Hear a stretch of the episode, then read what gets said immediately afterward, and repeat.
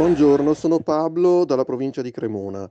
Io sono convinto che il continuo aumento della spesa militare non sia dovuto né a motivi geopolitici né a interessi economici nazionali, ma al fatto che le forniture belliche sono un facile modo per fare girare tangenti. Quindi forse il vero problema è la corruzione del sistema politico. Tutto qua. Tutti chiedono una maggiore presenza in Mediterraneo, tutti chiedono più incisività in politica estera, ad esempio sulla vicenda libica, il contenimento della Turchia che si propone come potenza egemone nel Mediterraneo e nell'Egeo, attenzione all'assertività cinese e russa in Mediterraneo. Tutti chiedono che l'Italia sia più incisiva in questi capitoli, e però senza un credibile strumento militare. Come si fanno queste cose? Marcello d'Ancona. Buongiorno. Il discorso del Papa sulla pace è universalistico, rivolto a tutto il mondo, non rivolto solo all'Italia. Questo è il primo dato.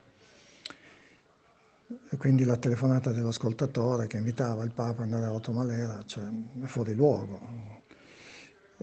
Però non è tanto questo. Il discorso è che non può essere strumentalizzato rivolgendolo solo all'Italia. Il tema militare deve seguire la realtà. La realtà è fatta dalla posizione dell'Italia, che è in una situazione strategica importante ed è esposta.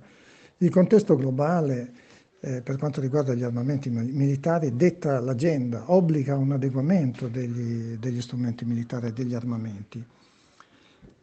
Se no si rimane troppo vulnerabile.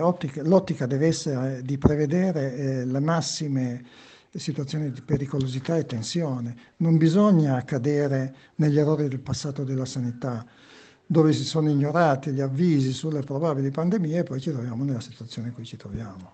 Buongiorno, Paolo da Torino.